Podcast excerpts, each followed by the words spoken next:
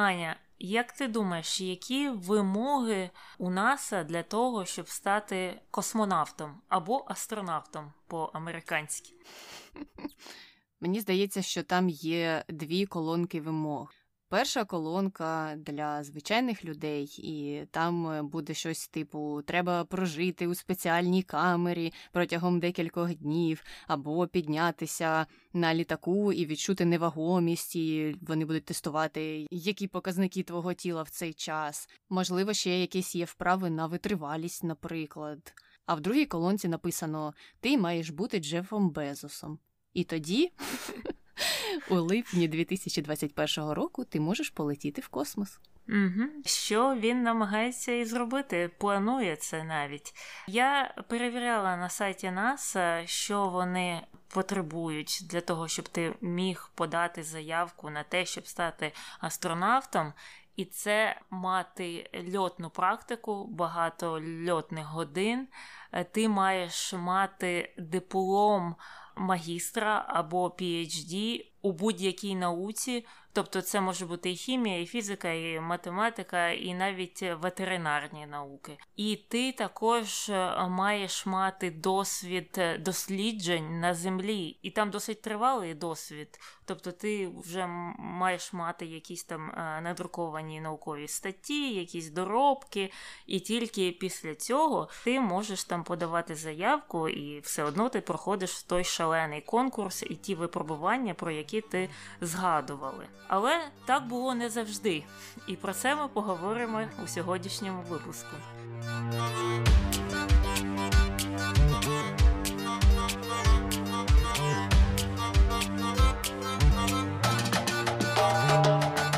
Привіт, це Таня і Аня. В ефірі подкаст не без гріха. Дискусії про відомих людей, їх досягнення та сумнівні вчинки. Сьогодні говоримо про Валентину Терешкову. Таня, що люди питають в Гугла про Валентину Терешкову? Чому вона полетіла у космос? Чому? Чому на землі ж так прекрасно жити? Навіщо летіти в той космос? Її змусили. Ну, майже так і було. Наступне питання: як Валентина Терешкова змінила світ? Полетіла в космос. А як вона цим польотом змінила світ? А про це ми розкажемо, коли будемо говорити про те, чому ж вона стала такою відомою і чим вона запам'яталася. Добре, ну і останнє питання: чи працювала Валентина Терешкова на НАСА? Якби це питання з'явилося в 60-ті, то мені здається, ту людину, яка задала б це питання, могли б чекати якісь е, неоднозначні наслідки, як мінімум. Ні, не працювала Валентина Терешкова на НАСА.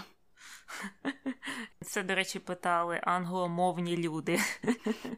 Ох, ці наївні англомовні люди.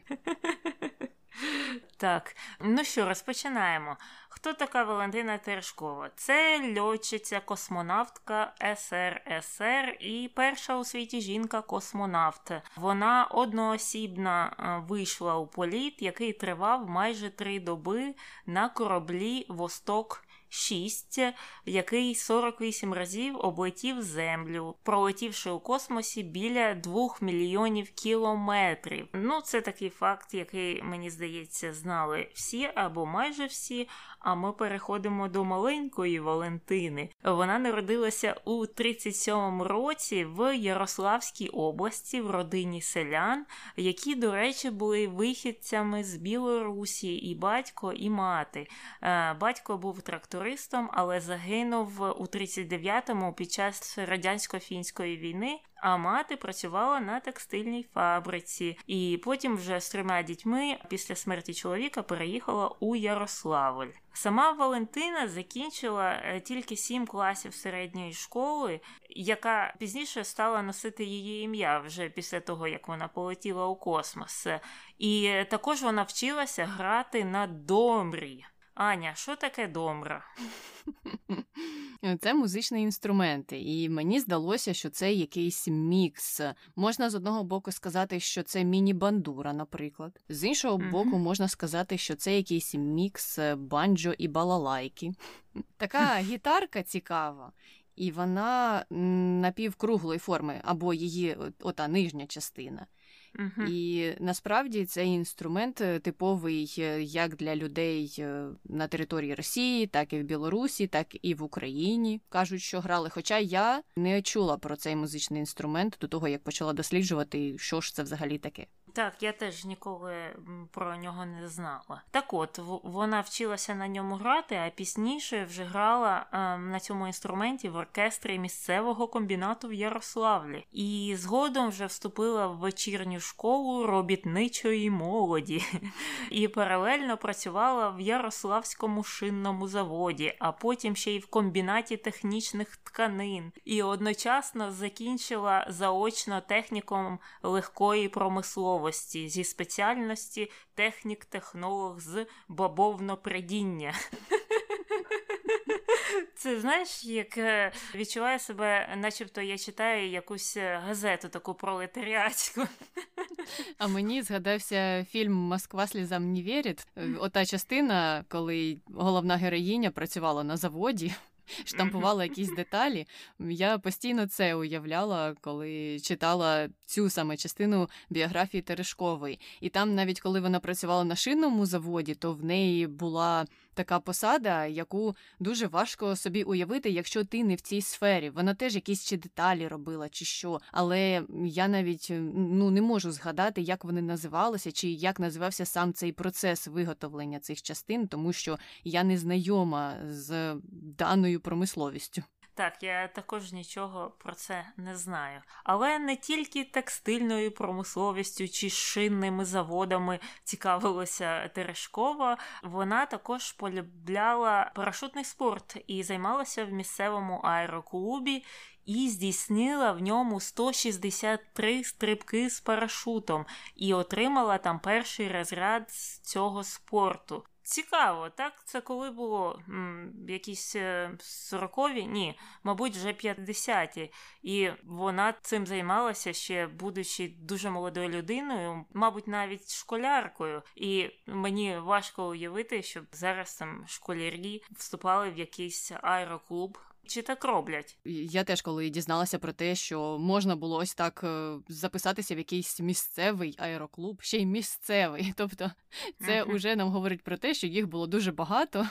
І Ярославлі, ну це не супермегаполіс. Зрозуміло, що там у uh-huh. якихось величезних містах е, є, мабуть, е, курси парашутистів або аероклуби, як їх тоді називали. А тут так, пішла у місцевий аероклуб. Хтось пішов у гурток е, з аплікації на тканині, хтось пішов у гурток малювання на склі, а Валентина вирішила: хм, ні, це все не моє, піду в аероклуб стрибати з парашутом. Ну, то, мабуть, щось е, було модне, як зараз люди ходять е, вивчати англійську мову чи у спортзал, а тоді ходили пригати з парашутом. А поки Валентина здійснювала ті стрибки з парашутом ем, у космічному агентстві СРСР, якщо це можна так назвати, почали обмірковувати ідею запуску в космос жінки-космонавта. І тоді існувало дві теорії. Згідно з однією, ця ідея з'явилася у Корольова, і саме він почав її просувати і шукати претенденток, і в нього були певні критерії, що ця людина повинна бути віком до 30 років, і зріст в неї повинен бути певний, і вага також не більш ніж 70 кілограмів. А згідно з іншою теорією, це питання підняв е, інший чоловік е, Микола Каманін. А він керував відбором і підготовкою радянських космонавтів до того. І він це зробив на початку 60-х років. А зробив він це тому, що в нього був доступ до закордонної преси, і він е, знав про гучну рекламну кампанію, яка тоді розгорталася в США навколо льотчиці, яку звали Джері Коп. І ця льотчиця наполягала на тому, щоб її включили до команди астронавтів е, програми Меркюрі. Але в кінці кінців у Джері Коб не вийшло добитися успіху і увійти в склад тієї команди. А Каманін, в свою чергу, подумав, що ну. Вона ж не зупиниться, або інші жінки не зупиняться і все ж таки захочуть потрапити в космос. То нам, звичайно ж, треба випередити США. І тоді він пішов до Корольова і до Мстислава Келдиша і почав їх переконувати в тому, що це необхідно. Але ті були проти, і у нього пішло півроку на те, щоб їх переконати та інших членів усіх е, численних комісій переконати в тому, що ні, ні, це буде класно, це необхідно, і ми ж будемо першими, хто запустив жінку у космос. Угу. І ми також доведемо, що у радянському союзі всі рівні жінки, чоловіки, всі національності, всі раси покажемо тим американцям, які там лінчують чорних або е, не дають жінкам працювати на певних роботах. Це також частково було причиною, чому вони намагалися це зробити. Але тим не менш, Терешкова стала однією з перших 58 дівчат, які подали заявку на участь у цій космічній програмі, і вже у 62-му році е, її зарахували до центру підготовки космонавтів. Повітряних сил, а трохи пізніше вона вже почала проходити космічну підготовку, і потім вже була переведена в перший загін космонавтів і стала там інструктором. І під час цієї підготовки вона також проходила службу, в результаті якої їй було присвоєне перше військове звання молодшого лейтенанта, що я так розумію, було важливо для того, щоб стати космонавтом. І Спочатку передбачалося, що відбудеться політ двох е, жіночих екіпажів, але згодом вони від цього плану відмовилися і вирішили послати тільки одну. І список е, претендентів звузився до п'яти кандидаток, а згодом вже й до трьох. І цими трьома головними претендентками стали жінки Пономарьова, Соловйова та Терешкова. Е, Гагарін, в свою чергу, віддавав перевагу Валентиній Терешковій, і Корольов з ним також погоджувався. А от інші спеціалісти віддавали перевагу Пономарьовій, тому що вона була єдиною з цих дівчат, яка мала льотну практику, вона вміла керувати літаком і також мала вищу інженерну освіту. Інші дівчата не мали ні того, ні іншого але її проблемою в лапках було те, що вона була заміжня і мала дітей. І Гагарін тоді сказав так. Що заради освоєння космосу можна ризикувати життям чоловіків-льотчиків, якщо дуже потрібно, холостих дівчат, хоча й не варто було б, але неприпустимо ризикувати життям матері. Ну, е, це таке проблематичне ствердження з будь-якої сторони. З однієї, це не ти вирішуєш, чим ризикувати чи ні. Якщо вона вже вступила в цю програму і подала якусь заявку, будучи. Мамою і заміжньою жінкою, значить, вона згодна на ці ризики. А з іншої сторони, я думаю, він тут так списує холостих дівчат. Ну, то холостих дівчат можна посилати, якщо вони там б'ються, то то не так важливо. Вони ще ж не матері, вони ще не заміжні. Я коли читала про це, теж подумала, що ну, дивне якесь пояснення, і дивно це було робити вже коли їх було троє пояснювати таким чином те, що не вибрали Пономарьову, яка насправді довгий час була фаворитом у, цих перегонах. І зрозуміло, що це зараз звучатиме дивно, але як роботодавці. Вони могли на початковому етапі це прописати. Так, це було б певним видом дискримінації на сьогоднішній день. З іншого боку, законодавство багатьох країн передбачає, що роботодавець може ставити будь-які вимоги. Ну, є такі країни, у яких е, немає з цим ніяких проблем. Я впевнена, що в СРСР, мабуть, тоді на той час також цих проблем не було. І якби вони одразу ж сказали, що все, матері відсіюються, жінки, які вийшли заміж, теж відсіюються, то потім не було б ось такого краху надій, наприклад, для тієї ж Валентини Пономарьової, яка дуже сподівалася, і вона сама про це, до речі, згадувала і казала, що було дуже неприємно, тому що я відчувала, що я була фавориткою, а потім раз і мені сказали все mm до побачення. Ну і вона не тільки була фавориткою просто так, у неї дійсно була і освіта, і досвід, чого не було у інших дівчат. І ти знаєш, тут я звичайно почну спекулювати, але у мене з'явилася така теорія, що це дуже схоже на ті вимоги НАСА, про які ти казала спочатку. Ось є і освіта, і практика.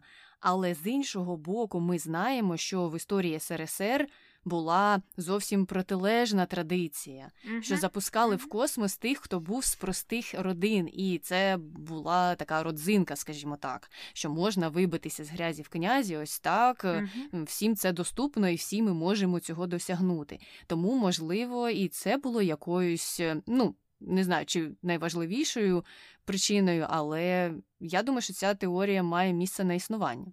Так, я читала багато спеціалістів, істориків космонавтики, е, саме так і стверджують. Головною причиною, чому обрали Валентину Терешкову, є те, що вона має селянське або пролетаріатське походження. Ну, все як за словами Леніна, що і кухарка зможе керувати країною. Якось так.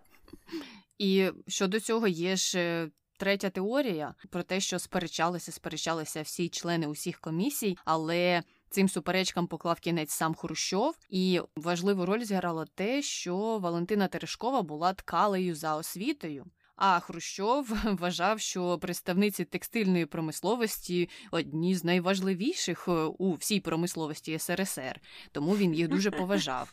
І тому він сказав, що давайте Терешкову виберемо. І крім того, в цій же історії зіграло важливу роль її політична позиція або минуле, або те, до якого класу вона належала, тому що вона, як ти сказала, вже була з робітничої родини, а Пономарьова і Соловйова із родини тих, кого тоді називали службовцями, тобто вищого класу або трохи вищого класу. Ну і ще крім того, батько Штеришковий загинув під час радянсько-фінської війни. Тут ми вже маємо і ветерана на додачу, і Цьому віддали певну честь, мабуть, коли її обрали. Тому що навіть е, уже після польоту, коли її запитали, чим СРСР тобі може віддячити, вона попросила знайти місце загибелі її батька.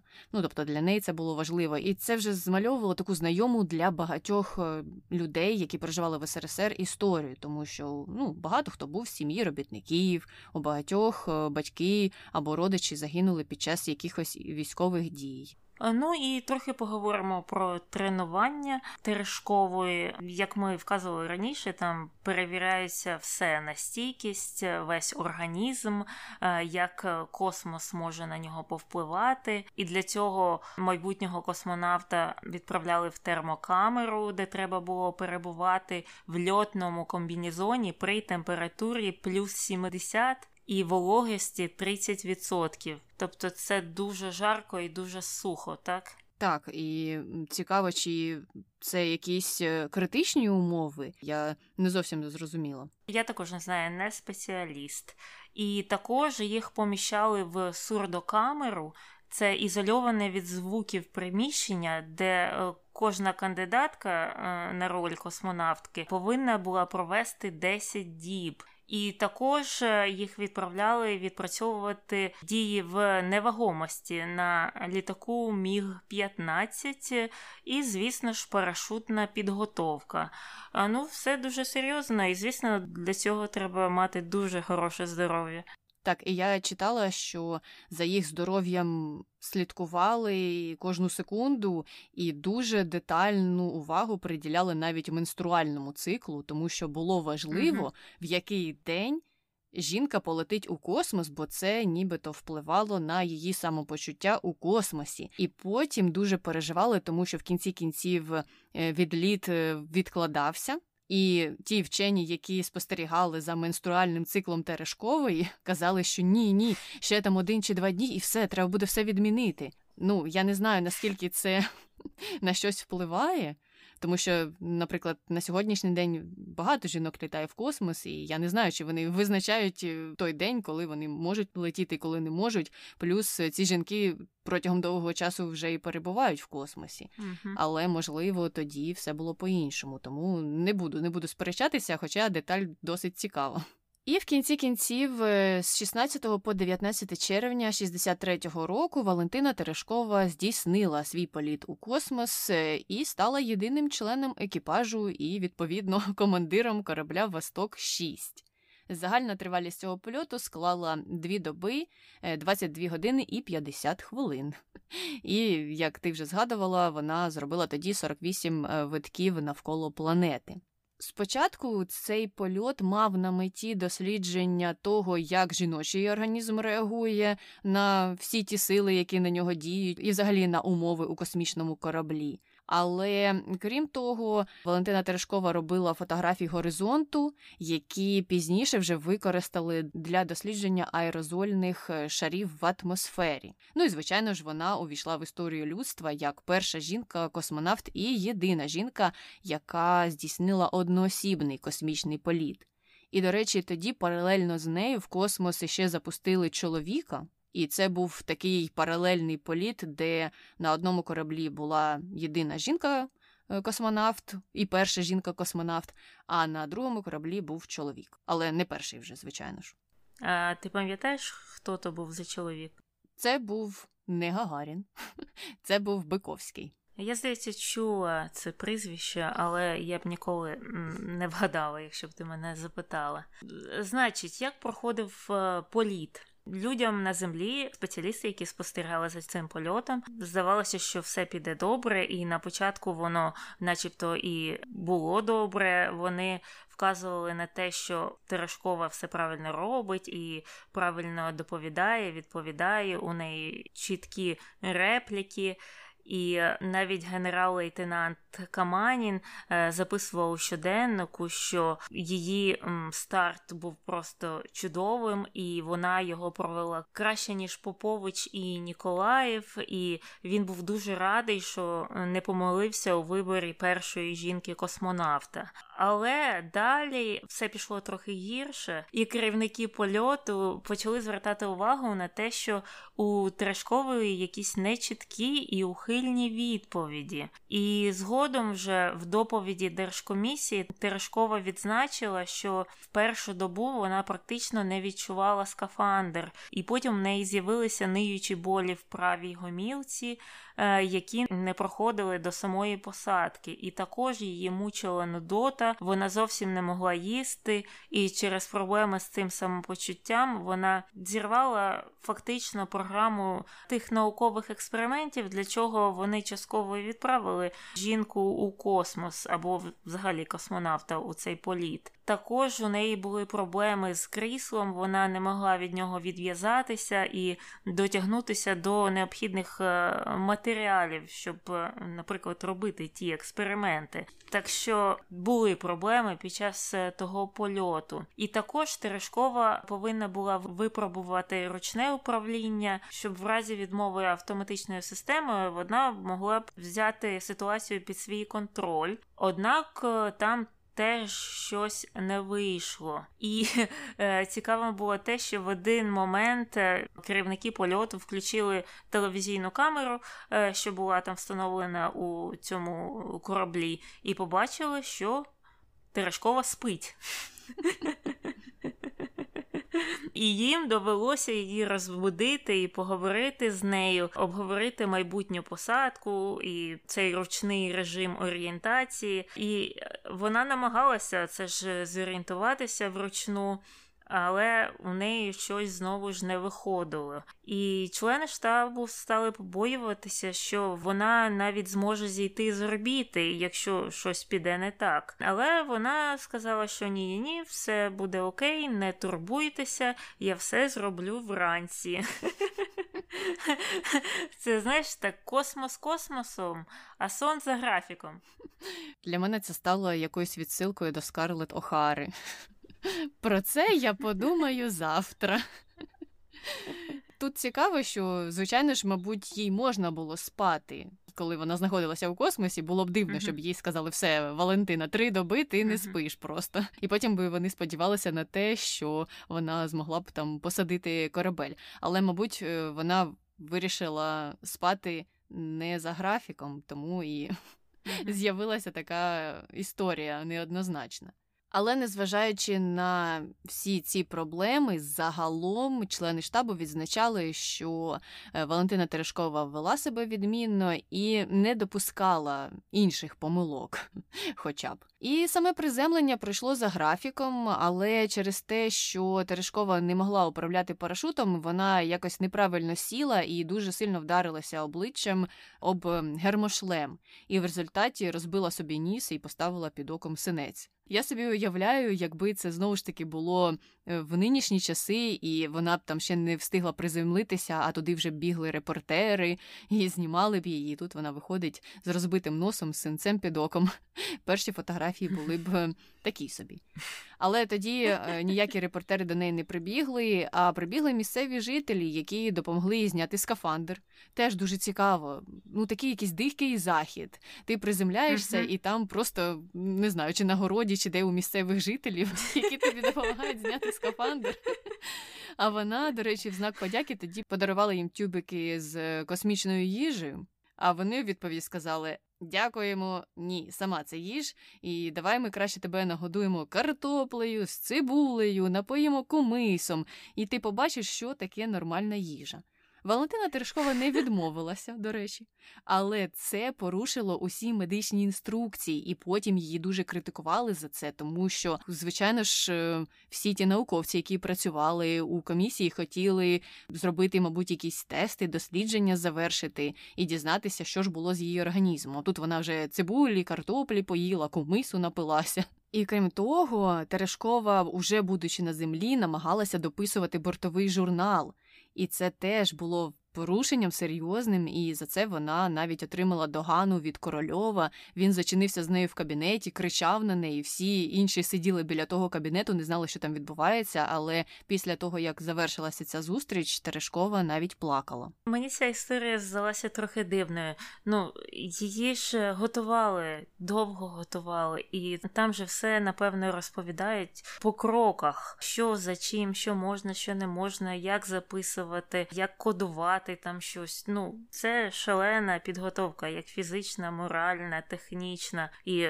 прилетіти на землю і потім дописувати журнал. Навіщо?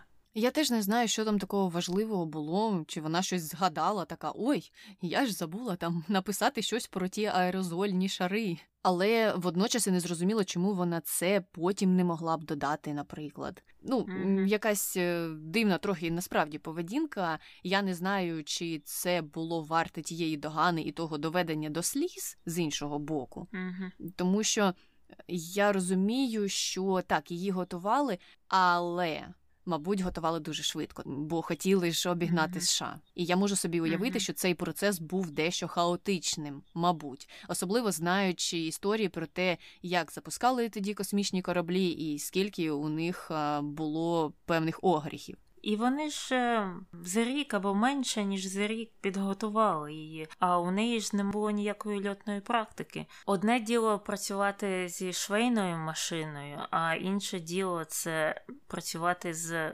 космічним кораблем. Е, трохи трохи різні речі, як на мене, і звісно, їй е, довелося багато чого наздоганяти, особливо знову ж не маючи тої льотної практики. Ти, Таня, так кажеш, а ось Борис Черток, який був одним із найближчих ем, соратників корольова, так не вважав. Він е, писав у своїх спогадах про те, що ми ж, інженери, проєктували спеціально всі ці системи управління, щоб керувати космічним кораблем було навіть легше, ніж якимось літаком. Що вже говорити про ту швейну машину. І всі процеси там були такі розтягнуті, і була можливість подумати три години, і навіть, можливо, поспати, бо Терешкова ж так любила спати. І він в кінці кінців е, зробив висновок, що керувати космічним кораблем може кожна фізично і психічно підготовлена людина, і цьому вона може навчитися за 2-3 місяці. І він у самому кінці додав, що навіть жінка може цьому навчитися. Який жах. Ну, це знаєш, як люди кажуть, що можна там і мавпу курити навчить. Оце звучить так само. У мене була така ж асоціація, і Так, я розумію, що з одного боку можна визнати, що весь процес був швидким, але з іншого боку, відкривати рота і говорити таке дуже дико, дуже дико. І так, люди і жінки. Ось так, як я розумію, цей е, славетний інженер, яким він себе вважав, е, розділяв людей для себе. Не знаю. Не знаю, що він мав на увазі, і навіщо він взагалі відкрив рота, щоб е, таке казати. І особливо, якщо повернутися до комуністичної ідеології про те, що всі рівні, і ми тут будуємо комунізм, де жінки не рівні з чоловіками, нічим не відрізняються, працюють на тих же роботах. Ми звільнимо їх з кухонного рабства. Жінки будуть усюди, не так як у тому загниваючому заході, тощо. А насправді, насправді. Це ж так не було. Це все було показово, показовий фемінізм, Аня.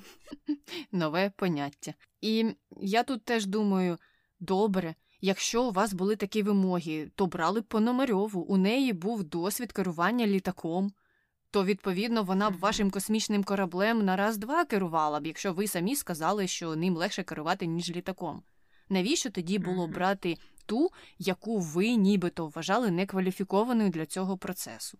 Ну як, а вона краще по ідеології підходить з пролетаріату. Тут Розумієш, багато речей треба було довести. По-перше, треба було перегнати і обігнати Сполучені Штати. По-друге, треба було довести, що у нас там всі рівні, і чоловіки, і жінки, і всі інші. А по-третє, треба було ще показати, е, як е, людина з пролетаріату може стати якоюсь великою людиною.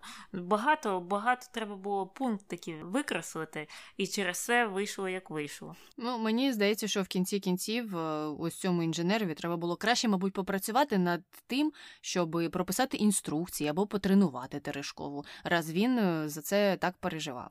Гаразд, давай ще поговоримо про особисте життя Терешкової. Трохи вона того ж року вийшла заміж за Андріяна Ніколаєва, який був е, третім радянським космонавтом, і на їх е, весіллі гостем був сам Хрущов. І після одруження і аж до розлучення з ним Терешкова Терешкова носила подвійне прізвище Ніколаєва Терешкова, але цей шлюб був розірваний у 82-му році, і про причини розлучення з Ніколаєвим Терешкова один раз обмовилася, що в роботі він золото, а вдома деспот. Ну і після цього вона вдруге вийшла заміж за хірурга Юлія Шапошнікова.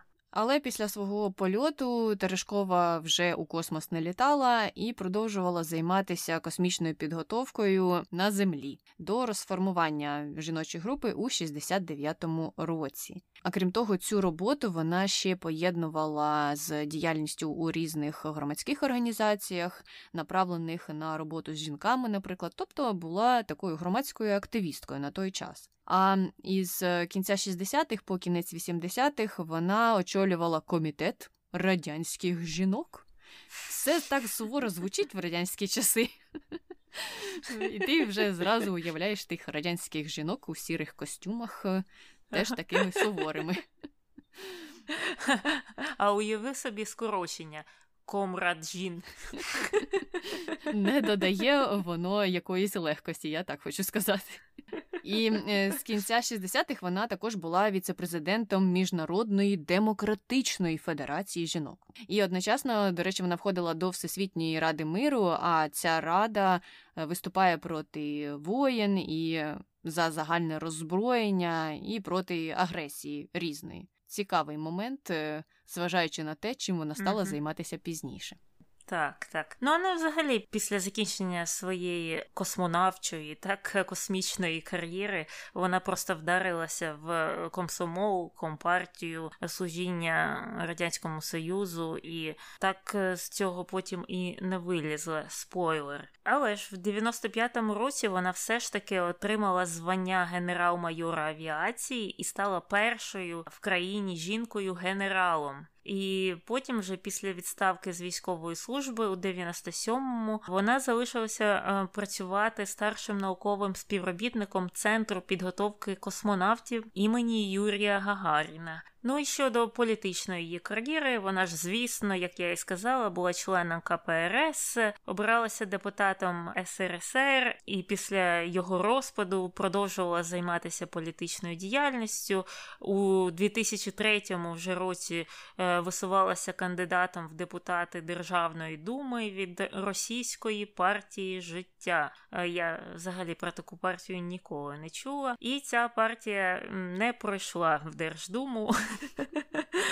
А вже у 2008 по 2011 вона була депутатом Держдуми Ярославської області від партії Єдина Росія. І в 2011 році вона була обрана депутатом Державної думи Російської Федерації і була, звісно, нагороджена десятками орденів та медалей за свої заслуги, включаючи космічні, політичні, громадські, будь-які. Там, якщо зайти на її Вікіпедію, там збоку вісять всі нагороди, так там на півсторінки. Так, я теж спочатку думала, може перерахувати якісь, але ж там їх стільки, і всі ті абревіатури, uh то КПРС, СРСР, ЦК і так далі. І тому ми б просто зламали собі б язики, якби стали весь цей список називати. Але були просто десятки насправді тих нагород. Як у Брежнєва, знаєш, у нього ж там було багато, у неї стільки ж, мабуть. Ну і прийшов час для контроверсій, а вони всі такі цікавенькі. Перша і не знаю, мабуть, не найбільша, як для нас, але все-таки цим вона, мабуть, більш за все прославилася у 21 столітті. Вона е, запропонувала внести до Конституції РФ поправку про обнулення президентських термінів, е, що означає, що президент Росії може перебувати на цій посаді необмежений час, необмежені строки, ну в цілому до смерті. І вона. Сама вийшла озвучити цю ініціативу під час думського засідання, на якому якраз і розглядався законопроект про поправки до конституції, і Терешкова пояснила свою позицію тим, що це потрібно зробити. Треба обнулити президентські терміни Володимира Путіна, тому що люди так хочуть. І я вмовила себе, пересилила подивитися цей її виступ. Я я так сміялася. Ну, я не знала, що мені сміятися чи плакати, але вона така виходить ну, в стилі брежнівських часів. Я кажу: якщо не зважати на якість е, зйомки, то можна було б е, перенести цю промову прямо у. 1973 рік, мабуть, і вона там виходить е, за трибуну і каже така: я спілкувалася з народом, і більшість людей сказали мені, що вони хочуть, щоб наш президент залишився тут назавжди, бо без нашого президента там наша країна просто загниє. А та менша частина людей вони сказали, що вони, наче, хочуть бачити нові обличчя у російській політиці, але вони теж зазначили, що Володимир Путін е, йому треба ще залишитися там. Бо якщо у тих нових людей щось не вдасться, то Путін тут буде поряд і одразу їм допоможе все виправити. І я думаю, боже, це наш, як кажуть, рука лице, так слухаєш і думаєш, який жах. Ну і у мене запитання до тебе: ну ти віриш в те, що це була її ініціатива? Ти знаєш, е, у мене є декілька теорій, якими, до речі, був багатий цей випуск, е, багатий на теорії. З одного боку, можна повірити в це, зважаючи на її кар'єру і зважаючи на те, скільки років вона провела в політиці саме в радянському союзі. І ти розумієш, що тоді ж схвалювалися такі ініціативи. От знаєш, ти сидиш, сидиш і нічого не робиш. А тут до тебе приходять і кажуть: Терешкова, ти щось в цьому році зробила взагалі? Якийсь законопроект подала, і ти така думаєш, хм. Нічого ж не подавала, треба щось придумати, треба щось придумати. Піду я за трибуну і почну прославляти вождя. Ось це точно зацінять. Що, в принципі, в цій ситуації і сталося. З іншого боку, можливо, хтось подав цю ідею, а вона за неї вчепилася і сказала, що так, так, звичайно. Ну, знаєш, коли там хтось тобі промив, промив мізки, а ти потім на п'ятий день вже і сама віриш, що хм, а гарна ідея мені прийшла в голову. Може бути і така теорія. Я, чесно кажучи, не знаю. Ну і що говорити про те, як ця ідея прийшла їй в голову, чому вона вирішила її проголосити, але сталося, що сталося, і в кінці кінців е, цю поправку додали до інших поправок до конституції. За це все проголосували. І, звичайно ж, її дуже критикували за це. Ті деякі люди, які були незгідні з тією позицією, бо знайшлися і такі. Але за її словами, то не такі люди, то люди неправильні. Вона сама сказала, що ці люди не люблять країну і роблять все, всякі гидкі речі, тільки щоб ту країну зруйнувати, і вона взагалі не хоче про цих людей говорити. Так а вона ж у своїй доповіді казала, що всі хочуть, що вона з усіма поговорила з народом, і справа, і зліва, всі хочуть, щоб він там залишився. Одні більше, другі менше, але все ж таки е, є якийсь консенсус. А тут виявилося, що є якісь незгодні, хто вони такі, звідки вони взялись, не знаю. Ну і взагалі, я думаю, що це, звісно, не її ініціатива. Я думаю, це прийшло зверху, їй доручили сказати це сам сам президент, і я впевнена в цьому. І доручили саме їй, тому що. Вона, як перша жінка-космонавт, е, мабуть, має серед багатьох е, людей ще якийсь авторитет, і якщо ця ініціатива прозвучить з її вуст, вона, на думку, мабуть, е, президента Росії більше сподобається народові. Отак от, от. І до того ж, ця позиція, так, жінка-космонавт, перша жінка-космонавт забезпечує безпеку, як деякі люблять говорити. Тобто є захисна ширма, бо до людей такої професії ставляться ну майже ж як до ветеранів, якщо навіть і не краще. Тому можна було б подумати, що якщо її і критикуватимуть, то це буде не в різкій формі. Хоча насправді було досить багато критики, якої вона, можливо, для себе не очікувала. Мабуть, вона теж живе у бульці, спілкується тільки з тими, хто з нею погоджується, і тому вона і не виявила тих людей, які могли б не погодитися з внесенням таких поправок до конституції. Це для неї було просто шоком. Але цікаво, коли представник народу каже, що народ якийсь не такий люди, вони mm-hmm. якісь не такі. Ти знаєш, я навіть е, і не сильно хочу зупинятися на коментарях. Е, про ці поправки, але мені було саме цікаво почути її пояснення того, що її стали критикувати. І це пояснення для мене створило ту картину відриву від реальності, відриву від народу і відриву від того поняття, що ти є депутатом і ти є представником цього народу а не якимось верховним чиновником, до якого не можна достукатися, і якому не подобається взагалі, коли про нього кажуть у якомусь негативному світлі. І він дозволяє собі, чиновник, якого обрали люди, говорити про цих людей що ви якісь не такі, ви взагалі не любите країну, і ви не справжні росіяни, наприклад, у цьому випадку. Аню, ну що ти знаєш? У неї в папірці було все написано, що вона всіх опитала, всі були згодні. І вона просто вона навіть не е, проговорювала це, вона тупо читала це з папірця. Я впевнена, що їй навіть цей текст хтось написав. Вона просто вийшла, вона не могла від нього відірватися. Ну але ж в той час е, ти ж не думаєш, що вона була не згодна з е, цим усім. Якби вона не погоджувалася, вона б потім так і не захищалася і не розповідала ці речі uh-huh, про uh-huh. недостойних людей. Тому написали, uh-huh. не написали, це така річ.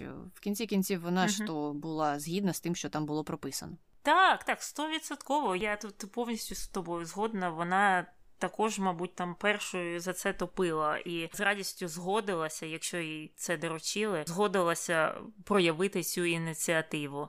То було, мабуть, і за честь навіть. Гаразд, це не єдина контроверсія, звісно, пов'язана з Валентиною Терешковою. Ні для кого не секрет, що Валентина Терешкова являється кримнашисткою.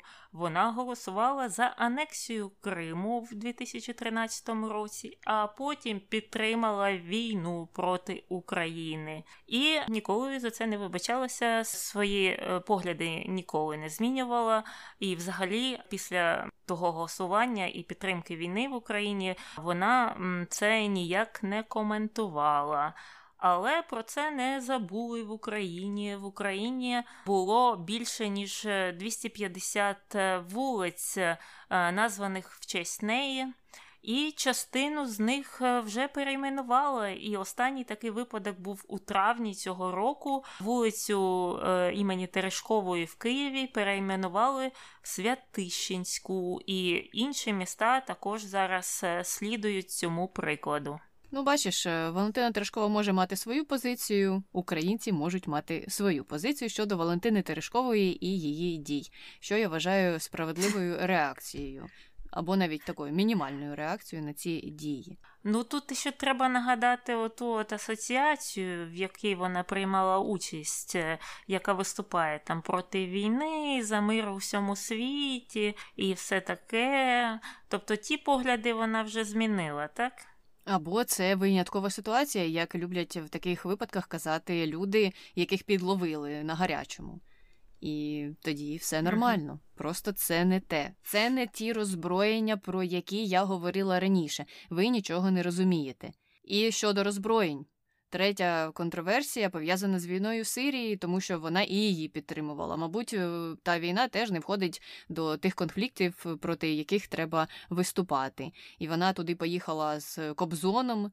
Е, відвідувала військову базу, і вони ставили свої автографи на фюзеляжі літака, Е, який брав участь у російських спецопераціях, е, що підтримували, звичайно ж, режим Асада. А ми знаємо, як режим Асада вбивав мирних жителів і які хімічні атаки вони застосовували проти мирного населення. Ну, що ти скажеш? Просто людина пацифіст.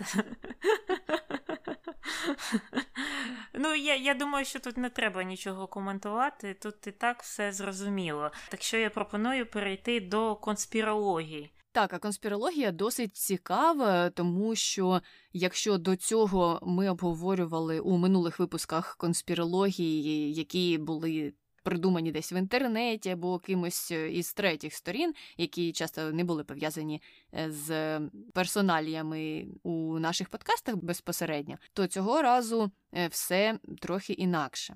Ми вже трохи зупинялися на тих проблемах, з якими стикнулася Терешкова під час свого польоту, і з тим, що вона не могла впоратися з тією гальмівною руховою установкою. І їй з землі наказували спробувати один раз, другий, і здається, щось на третій в неї вже трохи вийшло. Але за її словами, ця гальмівна рухова установка нібито була зорієнтована не в потрібному напрямку. І це вона вже сказала набагато пізніше, не одразу ж коли приземлилася або не під час польоту. Про це вона тоді не говорила. І пояснила вона це тим, що сам корольов попросив її нікому не розповідати про це що нібито вона йому доповіла після польоту, що було не так, і той сказав: не кажи нікому, і вона дочекалася, дочекалася десятки років, і потім вже тільки розказала, коли він вже помер, і вона вирішила, що тепер вона може про це розказати. Але на противагу їй виступила випробувачка на ім'я Таїсія Когутенко, і вона зі своєї сторони намагалася розвіяти цей, за її словами, міф. Вона теж давала багато інтерв'ю з цього приводу і не погоджувалася з Терешковою, і казала, що. Ну, дуже дивно, що ні в записах е, журналі польотів, які почалися ще до старту і там перевіряли все, ні коли вона була на кораблі, не було нічого зазначено про ті несправності, про які вона згадує. І сама Терешкова казала, що наш корабель найкращий у світі, коли вона була там. Ну, з іншого боку, а що тобі казати, коли ти вже там, і коли ти живеш в СРСР. Але е, стосовно того, що проводилися перевірки перед польотом, і це не було визначено, ця несправність, е, тут е, трошки дивна деталь, звичайно ж. І крім того, Когутенко додавала, що на землі фахівці цілодобово вели журнал польотів, і це все відбувалося з моменту старту і до моменту посадки. І що те, що Терешкова видала за таку нештатну надзвичайну ситуацію, просто було її помилкою під час тестування ручної системи орієнтації корабля. І вона якраз і згадала ту історію, коли Терешкова не змогла впоратися з завданнями з цієї орієнтації, і тільки на третій раз їй це вдалося. І в кінці кінців Когутенко додала, що я особисто брала участь у створенні пристрою, який е, контролював політ, і внести правки у цей пристрій ну просто неможливо. І Терешкова сама вела бортовий журнал, там нічого про це не було сказано, і взагалі не було, наче ніяких ексцесів прописано. Когутенко вважає, що навіть незважаючи на космічну гонку, в СРСР не могли просто відправити на орбіту недороблений корабель з ризиком для життя космонавта. Хоча з іншого боку є відео і матеріали, коли там майже відправляли, або відео фейлів безкінечних, uh-huh. коли вони ще тільки тестували. Тому можна щось протиставити цим заявам. Але тут е, слово однієї спеціалістки проти іншої, і важко сказати, хто правий, тому що, звичайно ж, немає достовірної інформації про те, що там було не так. Терешкова казала, що, начебто, несправність, можливо б, і не помітили, бо проблема була саме в тому, як були спаяні проводи. Тобто це була якась внутрішня проблема. Але я ж думаю, ну мали б, мабуть, включити той прилад, коли вони перевіряли всі прилади і всі системи, угу. і вони б це помітили. Або якщо його не включали, то звичайно ж вони б і не помітили. Ну там, мабуть, були ж такі, як текстувальні комп'ютери, як зараз є для автомобілів, для інших е, транспортних засобів. Я так собі це уявляю. Важко сказати, і знову ж таки, нестача документації про всі ці історії, про всі ці події не дає права зробити висновок, хто з них каже правду, хто ні. І ці спогади, uh-huh. якими через десятиліття вони діляться, вже можуть бути і не такими точними. Хто знає, як воно насправді було. Тому, якщо ви знаєте щось про цю історію, можливо, у вас є додаткова інформація, напишіть нам, нам було б цікаво дізнатися про якісь інші спогади, може, були ті, хто точно знав, що тоді відбувалося. Так, і якщо ви е, є пропонентами поправок до Конституції е, Росії, або ви підтримуєте анексію Криму, будь ласка, не пишіть нам. Добре, закінчили з Терешковою і можемо переходити до минулого героя, а саме Джастіна Бібера, і до того, що ж наші слухачі писали і думали про нього. Починаємо з коментарів. Коментар перший. Мені подобаються пісні Джастіна Бібера. Він мене надихає. Він пережив важкі періоди, але став кращою людиною і виніс урок з того негативного досвіду. Ну, це те, що він розповідав у своєму фільмі документальному Seasons про всі свої проблеми, психічні, наркологічні та інші, і, начебто, казав, що все змінилося. Він почувається себе краще. У нього змінилися справи у приватному житті. Е, оженився він, і так е, він знову ж віднайшов для себе Бога, і він про це також багато говорить. Не знаю, я маю надію, що так і є. Поки що на практиці він це доводить. Е, не було ніяких повідомлень протягом достатнього часу про те, що він би поводився так, як він поводився, коли був тінейджером. Але з іншого боку, протягом півтора років низька активність у людей була в принципі, тому побачимо, коли ми повернемося до життя, яке було до 2019 року. Коментар другий. Мені шкода, що у нього не було звичайного підліткового життя, яке було, наприклад, у мене. А, Так, але все ж таки це не найгірший варіант, якщо порівнювати, наприклад, з кар'єрою балерини або гімнастки, або фігуриста. Тих дітей готують буквально там з трьох. Чи з чотирьох років. Це не те, що підлітковий період випадає, це просто все випадає. Е, ти не маєш не дитинства, не підліткового віку цього періоду, не молодості, а потім бац, і в 30 років у тебе кар'єра закінчилася, і ти не знаєш, що робити зі своїм життям. А тут ну, все ж таки Бібер почав трохи пізніше, і кар'єра навряд чи його закінчиться у 30, якщо він буде продовжувати творити, творити, співати, випускати нові альбоми, які будуть цікавити людей, то він може співати до 80 або до 100 років, я не знаю. Але цікаво, що він теж сам казав е, про те, що в якийсь період він зрозумів, що ось у нього є ця слава, є гроші, але немає ніяких життєвих навичок. І таким чином він пояснював всі ті прогріхи, які з ним траплялися, що просто він зірвався і не міг зупинитися, і що у нього не було цих соціальних е, навиків потрібних е, для нормального функціонування, нібито.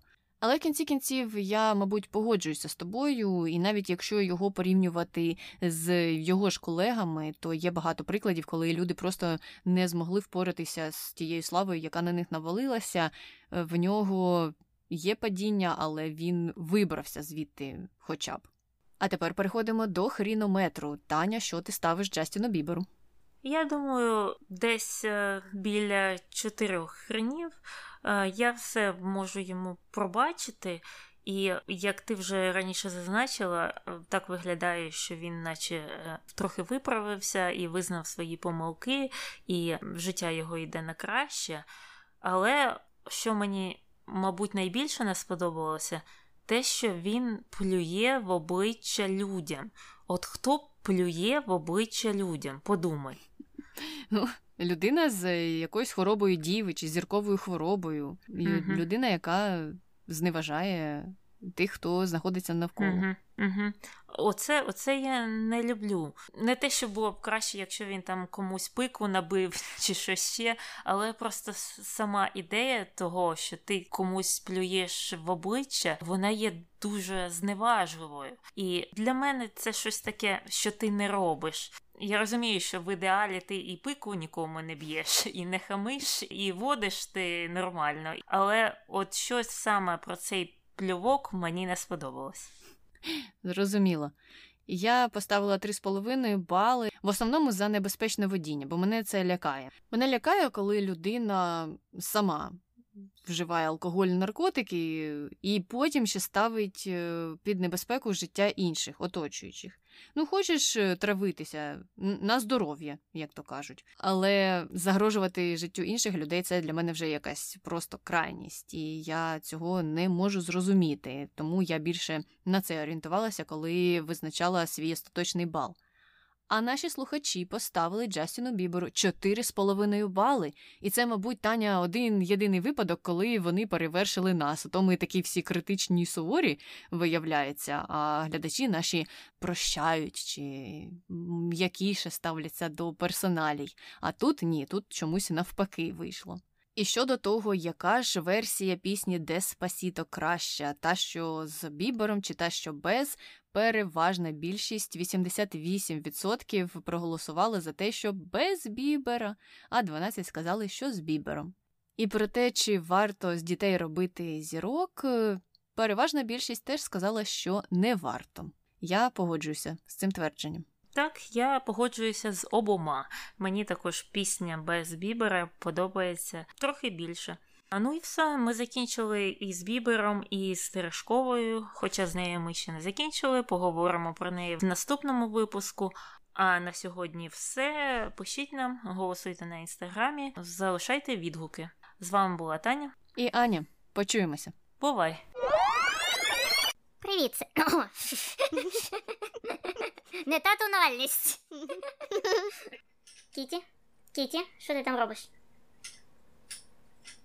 Щось грається. Що ти хочеш там дістати? Що ти там загубила?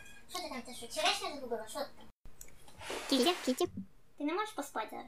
Вона грається з цими штуками на жалюзях, то що висять. О, киця, киця. Що ти гроші розкидаєш? Киця, не кидайся грошима. Це ж тобі на їжу.